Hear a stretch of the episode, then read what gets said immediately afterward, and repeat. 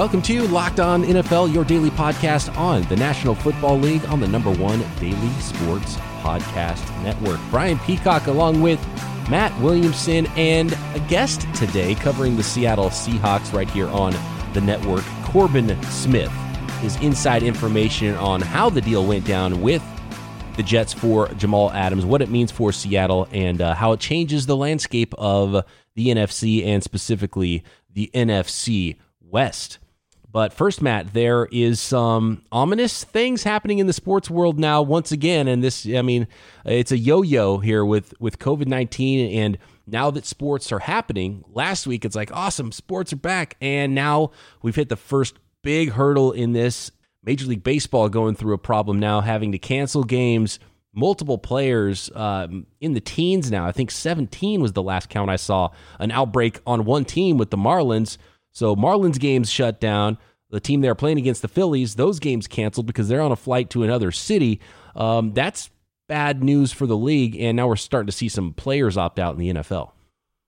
Yeah, uh, to me, it's scary. You know, I mean, we're we're recording this uh, middle of the day on Tuesday, and you guys will be getting it in your inboxes here any minute, I'm sure. But it just seems like this could be a flood in terms of NFL. You know, like we're seeing the Patriots Cannon, Hightower, Chung. You know, these guys are getting or opting out, and I don't think anybody blames any of these these players for opting out. But I just feel like that might just be the beginning of the list, and that every team might have three or four names we know, let alone you know bottom of the roster guys who, frankly, are probably a little less likely to do it just for financial reasons, as opposed to the guys that have millions in the bank. But I'm officially concerned that maybe we'll have 50, 100, you know, guys that opt out, and that's going to impact the league dramatically. Yeah, six of them already yeah. with the New England Patriots. Patrick Chung and Dont'a Hightower are the, are the big ones there. Cannon as well, Marcus yeah. Cannon. Um, so they're the team that's really had the most of those. Most other teams have maybe one guy here and there. Star Lotulelei, Eddie Goldman, Andre Smith, uh, Eddie Vanderdoes. There is I mean, Eddie Goldman's a good player. Yeah, I mean, that's right. That's yeah. a, a big piece of that run defense that I always feel for the GMs. I mean, that's the way I think is, you know, front office logic is if I only knew I could at least drafted a nose tackle in the fifth round or at least prepared for it. But this is almost like, you know, when somebody goes down in minicamp and is out for the year and like, well, I'm out of resources. I know that there are some people on the street that you could call up, and I'm sure those guys will benefit. But man, some of these teams are going to be playing with replacement level guys a lot of snaps. This was hilarious. I don't know if you saw this tweet from Adam Schefter earlier Tuesday, but he said an actual text exchange with an NFL executive today after a sixth Patriot opted out. The exec said, quote, you know Bill is masterminding all of this somehow. Adam Schefter said, for what reason? That exec says, quote, I don't know. That's why he is who he is. I mean, how much is Bill Belichick? work out. How much is Bill Belichick in everyone's head, first of all? And do you think there's anything to this? I mean, uh, is this the tank for Trevor situation in New England?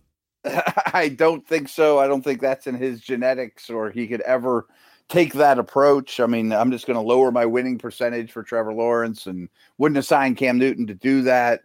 And that's what's awesome about Belichick to me is is he's earned that massive benefit of the doubt that no matter what goes wrong, it's all like, well, Bill saw this eight moves ahead of time, like a master chess player, and everyone's playing right into his hands like the emperor, you know? It's amazing. How do you feel about this? Because it's obviously very different. The NBA bubble is going pretty well. Uh, the the hockey bubble Hockey's is, doing well, is yeah. happening. Major League Baseball had this first big problem, and part of it was really bad by the team deciding over group text look we've got this mini breakout at least three people we know of have it. Should we play or should we not? Like it was just a shoddy thing from the start. Like they handled it poorly. So i think the nfl can learn from that. NFL rosters are bigger, though. The bigger the roster, the more difficult it's going to be to handle something like this if there is a breakout within one team. But at the same time, you're not jumping from city to city airplane rides, you know, and playing back to back games on back to back days. It's an entire week between games. So, in some ways, bigger rosters, that makes it more difficult for the NFL. But one game per week, you're not bouncing around cities with teams infecting other teams in such a, a short time frame, so you should be able to isolate it better. So I'm I'm having trouble thinking is it going to be worse for the NFL? Is it going to be easier because of less frequent games? well, real quick, the way it was reported that the Marlins handled it, you know, like, hey, we have cases, should we play or not? To me, seems like a finable offense. You know, like to me, that's yeah. worse than that's like Spygate. Like it should cost you a first round pick. You know what I mean? Like uh, uh that seems like that's you know unethical very much to me. Um, but eh, of course, NFL is not a bubble situation. But I've been a part of this. I mean, even in a normal year, NFL teams, when they travel, can go from their building with a police escort through every red light to a to the tarmac, walk right on the plane after they go through a security check, be the only people on that plane. Maybe they'll bring some media, but probably not this year. Land, walk off the plane onto a bus, a police escort through every red light, takes them to the hotel they won't have anybody in the lobby waiting for them this year. Go right up to your room and then rinse repeat to get to the stadium. So they don't travel like us, is all I'm saying. Yeah, they don't travel like us. They travel less often. And Ooh, uh, yeah, it's going to be an interesting one. Um, there, there, it is an ominous situation. I think it was handled poorly by Major League Baseball. I think they could have done a better job and isolated it. And if the NFL learns from that, and if their protocols are maybe better, who knows? Maybe it negates it all, and maybe this is a big learning experience. But you don't like to see any league have that sort of a. And, and in the NFL, I feel like with Major League Baseball, they're just trying to figure this shortened season out. For the NFL, they want to play 16 games, and you have the opportunity. Like, I just worry about the the scenario where you shut a team down. If a team shuts down, yeah. like does it shut down the whole season basically? Or that whole week, week week 14, and we're gonna, right. take off. You know, I mean, Eh, or the whole season, like you said. Uh, again, I mean, I'm worried about the type, the quality of player people are going to have, the depth, and I, I, it's great that you've expanded practice squads. I've been on that soapbox for a long time. That's great, but that doesn't mean they're ready to play on Sunday for us to watch at the same level. And I'm also worried now, not that we'll have a season, but will we end the season? Multiple teams will have players that opt out. You're going to have players who um, are not really ready to go. Reps, young players, it's going to be difficult. No preseason practice games, so some sloppy football to start. Yeah, uh, yeah it's going to be interesting. It's going to be a, a, really odd year at best. And then there's that other thing looming where there could be an outbreak that really screws the whole thing up. And so, yeah, when when you when you go through a week like this and you see something like that happen, like what's going on with Major League Baseball, you get a little bit worried. But we yeah. still have some time, and hopefully, you can learn from this and they can get this thing figured out because you know health and safety should be the the number one factor in all this. Yes, my last little nugget on it though is remember when we were kids the strike shortened year early 80s it was 82 or something right in that neighborhood. The redskins won you know scabs played a lot of games. Mark Moseley won the nfl mvp that year a kicker. So it was a big asterisk year. Sorry washington fans but you know that was not a normal year. I worry that this year might be very similar. And frankly, if we get something along those lines, it's still better than nothing. Yeah, that's okay. you know? you, yeah, as you were laying that out, I was like, I'll take it, man. I'm sold. I'll take it. If point, you could yeah. guarantee me that, I'm okay. Yeah. Let's get to our guest today, Corbin Smith. He's the host of Locked On Seahawks. Break down this Jamal Adams blockbuster trade. Our guest today is Corbin Smith. You can find him on Twitter at Corbin Smith NFL. SeahawksMaven.com, writing about the Seahawks every day, videos as well every day for Sports Illustrated, covering the Seattle Seahawks, and also the host of Locked On Seahawks. Corbin, how are you on this fine Tuesday?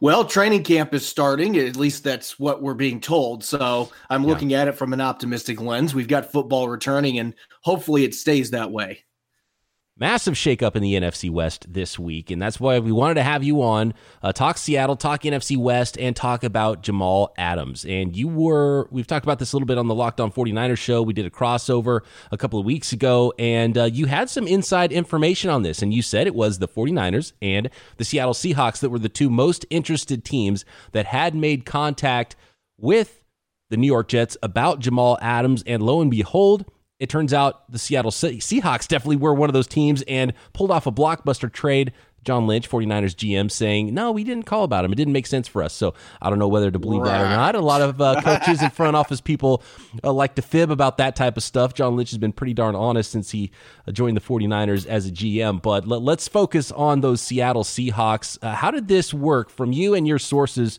How did this all go behind the scenes before we all heard about it? So I actually heard at the combine that there were some rumors out there about Seattle maybe having some interest in pursuing Adams in a trade, but it, to me it seemed like combine fodder, it's speculation. And so at that point, I wasn't going to report anything. I thought eh, it's just people kicking the can here at the combine. But then a few weeks ago, there had already been some stories out there, but I hadn't heard anything from a source that I trusted. And then I reached out to league officials and basically i was told this is this is not john schneider just sniffing around. Like this is genuine interest. They want jamal adams. They think that this is a missing player on their defense. It's a defense that struggled most of last year. They were in the 20s in run defense pass defense 22nd in scoring defense when they got Quandre Diggs, that helped, but they still were not the typical defense you normally see under Pete Carroll. And so they're looking at Jamal Adams as that missing piece that can play a number of different roles for them. He can help their pass rush as a blitzer, he can play the deep third if need be. He can just play all over the field. And so they were willing to deal away two first rounders. And what I was told is that here in the last couple weeks that they sweetened the pot with that second that second first rounder to make this happen. And ultimately, John Schneider felt like it was well worth it. And I do think the fact that the draft is going to be compromised this next year had a lot to do with this decision as well. I think they're looking at like hmm. there might not be a college football season. So, you know what? We're expecting we're going to have a late first round pick. It, there's nothing wrong with us dealing it for a player that we're probably not going to be able to get at the end of the first round anyway. Eh, eh, you obviously implied, you know, that the Niners were in this too huge rivalry going back years. I don't need to tell you two about that, obviously. Um, but you th- this was a steep price tag when I, I when I, the, the the Seahawks made sense to me for the player, but boy, I thought it was a lot to give up. Do you really think it was? We're doing battle here with the Niners and just had to up the ante. I don't know how much that went into this because, again, what I was told a few weeks ago is it sounded like this was not a case where the Seahawks were trying to push the price up for San Francisco or vice versa. This is a player that John Schneider and Pete Carroll coveted on their defense. And so, again, I think the whole draft situation, what we might not have with college football this year, and if it plays in the spring, lot of your really good players aren't going to play anyway. They're just going to prepare for the draft. It it throws everything in limbo. So I do think that that played a role in this. But at the end of the day, we're talking about a guy that isn't even 25 years old yet. That was a first team All Pro, and he's got two years left under his contract. He told the Seahawks he would play this year without an extension too, which I'm sure that was a big deal to John Schneider when he was sure. determining how much he was going to give up to get this player. And so I think everything just came together here in the last few weeks. And these discussions, according to Pete Carroll, have been going on for months. So maybe what I was hearing at the combine was not just speculation, but it really heated up the last couple weeks, and they were able to strike a deal. And Joe Douglas just wasn't going to turn that package down. Right. That's when I saw the deal and I saw it for Joe Douglas and I was thinking, man, if I'm Joe Douglas, I probably take that even if Jamal Adams had never caused any drama and never even asked for a trade because that was right. a heck of a haul. Two first rounders. And we're talking about a safety. We're not talking about a marquee position in the NFL, a corner or a left tackle or a defensive end, like we've seen some major two first round trades in the past. You know, teams giving up two first round picks. And so this is a safety, as good of a safety as he is. Uh, how would you grade this for the Seahawks as far as the package that they gave up. Is this a lot more, a little bit more, right about what you would have expected for the Seahawks to give up for Jamal Adams when you were sort of thinking about how this trade might work before it actually happened? So I actually posted this article about a month and a half ago. I was just looking at three realistic trade scenarios for Seattle and one of them that I had, one of the three options was sending a first round pick, the 2022 second rounder and a third round pick plus Marquise Blair potentially being in the mix. And then if that happened, you would give up a fifth instead of a third. But since they traded McDougald, I was told McDougald and the fourth were the last two additions made on this trade. But uh, that trade was fairly close. That's about what I expected. And I thought there was a really good chance that the Jets were going to push for two first round picks. And based on what I've been told, what Seattle wanted in the secondary, there was a chance that maybe John Schneider might be willing to do that. And sure enough, that's exactly what happened. So that was probably the closest alternative they had in those three options. I really thought the Jets were going to try to get Marquise Blair, but I think that Pete Carroll and John Schneider are looking at this as we can play Marquise Blair with Quandre Diggs and Jamal Adams and use some three safety sets. They don't want to give up on a player that has a lot of upside. And so I think they were they were more inclined to give up more draft capital than send away a player that they're very fired up about. It makes sense. I mean, Corbin, you know this team extremely well, obviously. And when we reacted to it, you know, yesterday, uh, a big thing I stressed was Seattle views first round pick capital different than every other team in the league. I mean, they often trade it for Percy Harvin or another veteran, or they take Collier or Penny or Ifedi that the quote draftniks never would have taken at that spot. Like they they really use first round picks to their own drummer. They really do. And I think, I don't want to say that they're just going to throw first round picks away, but let's be honest. Eh, the likelihood of them picking wherever they were going to start at anyway, I was stunned that they didn't trade down this year because that's basically what John Schneider does every single season. They had a deal with the Packers in place, and then Green Bay jumped one spot in front of them to get Jordan Love. And so, I, that's another reason I think that this trade makes a lot of sense for Seattle. When you consider, again, the draft situation going into next year, it's going to be a draft unlike we anything we've ever seen, especially if there's no college football season. So I think from the Seahawks perspective, if they were trading for a guy that was three or four years older, then I think maybe you would pause a bit. But this guy is just coming into his prime and he was a first team all pro selection. And, and we know Pete Carroll has to be fired up about having a player that he can interchange at both safety spots. You play him like a linebacker occasionally. Just the fact that he's going to give them so much more flexibility. And I do like the idea, as I just mentioned. Quandre Diggs has played some slot corner. They could play some three safety sets that would be dynamic with Adams. Marquise Blair can play the free safety spot. In fact, that's where Pete Carroll sounds like he would like to get him some action at. And then you could have Quandre Diggs playing the slot position. You've got three playmakers that will come up and smack you on that defense. And that's something that just lacked a bit last year. Most of the season is they just didn't have that physical element you normally see from a Seahawks defense along those lines with the usage, I just want to go down one path that we talked about too, because I am intrigued by Diggs going to slot. It's a big slot. Maybe he lines up on George Kittle or Everett or Higbee or you know whoever. And you know, using big nickel is, is very fashionable now, and Adams brings that dynamic without question. But what's sticking in my mind is this team ran what people would call base, three linebackers, 69% of the time, which not only is first in the league, but second in the league is Arizona at 34%. Like they're almost double everybody else. Carroll just doesn't care. I, that's what I'm getting at. I mean, because in a nutshell, I'd be like, well, maybe they're trying to get out of that. They're going to play more big nickel, but they used a first round pick on a linebacker. Yeah.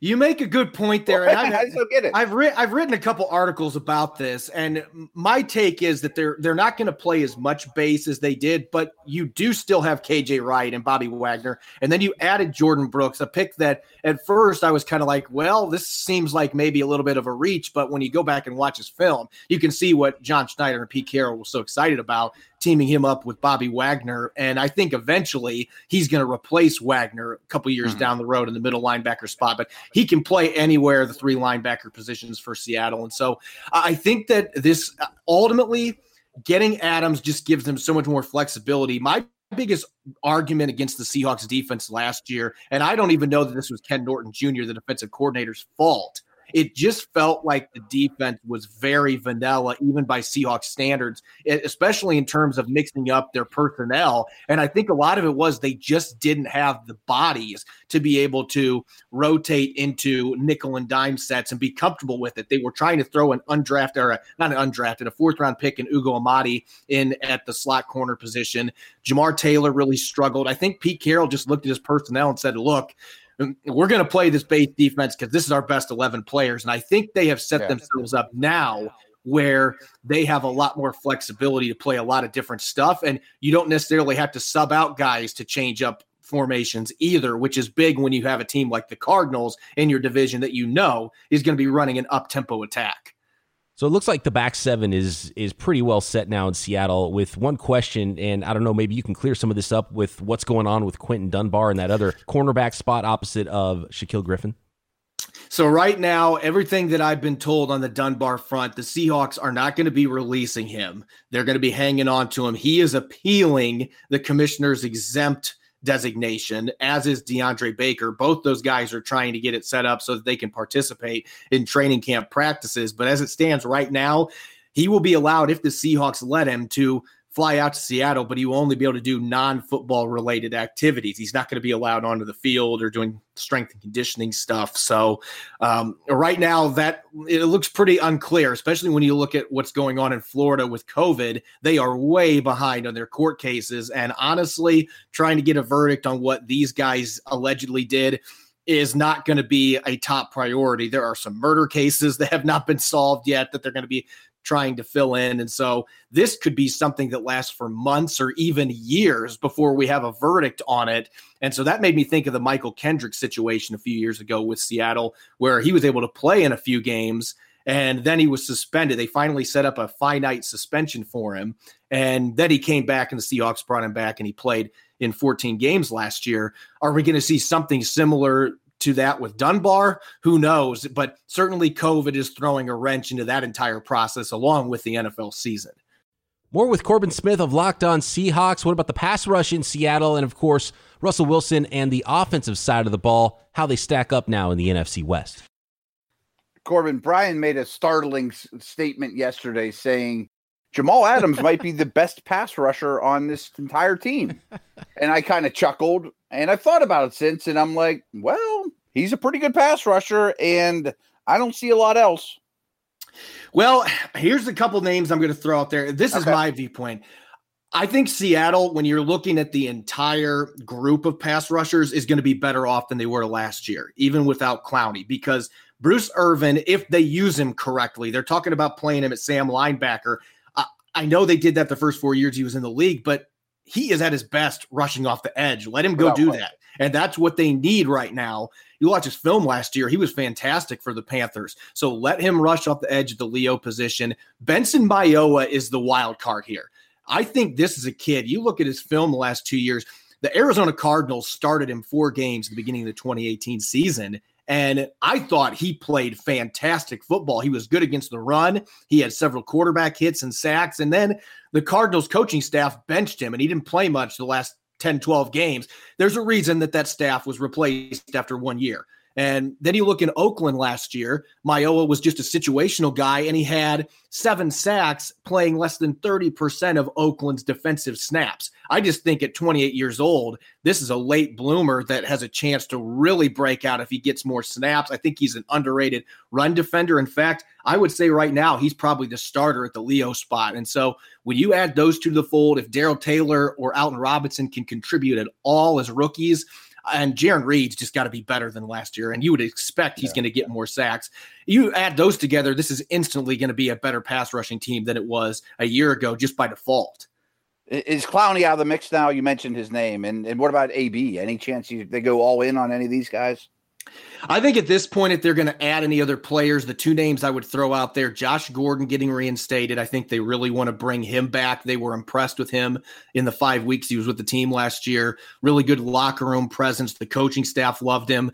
I think he can come back. And then the other name I'm going to throw out there, there's reports circulating. This is what I heard. He's still trying to decide if he wants to play because of COVID, but Damon Harrison, they hmm. need to add another big body defensive lineman up front. They've got he would qualify. Ford, They've got Poona Ford, they've got Jarran Reed, but then you look behind those two, they have four games of NFL experience at the defensive tackle position, and all four of them were Bryan Mone, who was an undrafted rookie last year. They've got two other undrafted rookies and Demarcus Christmas, who missed all of his rookie season with a back injury. Christmas could be an intriguing guy if he's healthy, but they need to add somebody to replace Al Woods, who was one of their underrated defenders last year. Damon Harrison would fit that bill. They need a big bodied nose. So I've heard for weeks they've been looking into him. Timmy Jernigan is the other name that I've heard if he's healthy. He failed a physical with the Texans, that ended up negating a contract that he signed. So those are some names to throw out there. I think Clowney is still a very slim odds, but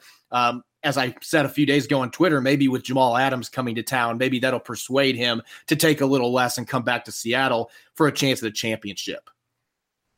Let's talk offense in Seattle, Corbin. I was a little bit surprised to see how high DK Metcalf ranked on the NFL 100 that's being released right now. I think it was like number 80 or something like that, which was quite surprising. So, um, you know, some some projection there for the young man, and, and I love DK Metcalf. I thought he was a first round pick all day. I don't know how he fell to the last pick of round two. It was a genius move by Seattle to move up and snack him uh, before anybody else did.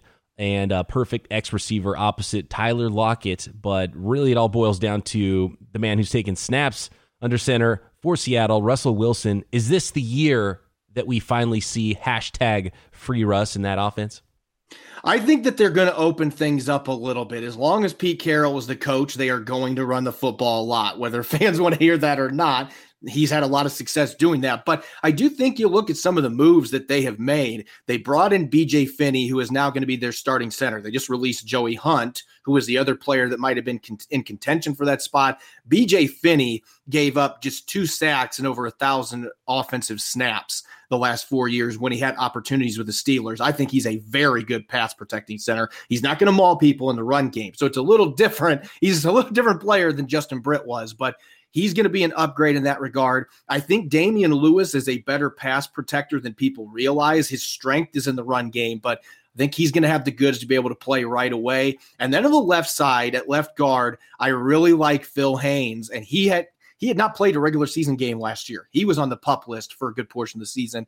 He gets thrown into a playoff game against the Packers, and he played admirably in the second half when they almost came back from a 21 3 deficit to win that game. And so I just look at the personnel changes on the front line. And I think you can see some signs, especially with adding Phillip Dorsett and Greg Olsen on the outside. Uh, they've got a couple other draft picks they brought in that they think might be able to contribute immediately. I definitely think they are going to let Russ cook a little bit more. He's not going to become Emeril Lagasse, but he's going to get his opportunities to throw the football a little bit more than he has in years past. I'm glad you mentioned Finney. He's a personal favorite of mine. I watched a ton of him and talked to him many times with the Steelers. You're right. He's going to be a quality player for them. I still keep harping, though. I mean, it's pulled up every team's run pass percentage and Seattle's at 27th. I mean, there's only five teams that ran the ball a higher percentage of the time the Colts, Vikes, Titans, Niners, Baltimore, all the culprits you'd think. And it, it, it makes me a little crazy and goes back to my same question about three linebackers on the field a lot. Like, is this the least analytic driven team in the league? uh, I, you know, if you hear Pete Carroll press conferences, yeah. he'll say, "Well, we we uh, embrace analytics," and I don't know, I don't necessarily know that the uh, actual stats point to that. I mean, I, I will admit, I, I'm I'm a big run game supporter myself. Mm-hmm. Um, I'm a little biased because I used to be a running back myself, but um, and I played defensive line, so I've always understood the value wow. of the running game and how that impacts play action. I know the analytics say it doesn't, but you watch film, you can still see the impact a good running game has on that. So I understand where Pete Carroll's coming from from that perspective. But what really eats at me is the lack of versatility on first down. There's just still way too many times that it's obvious we're just going to turn and hand it to Chris Carson.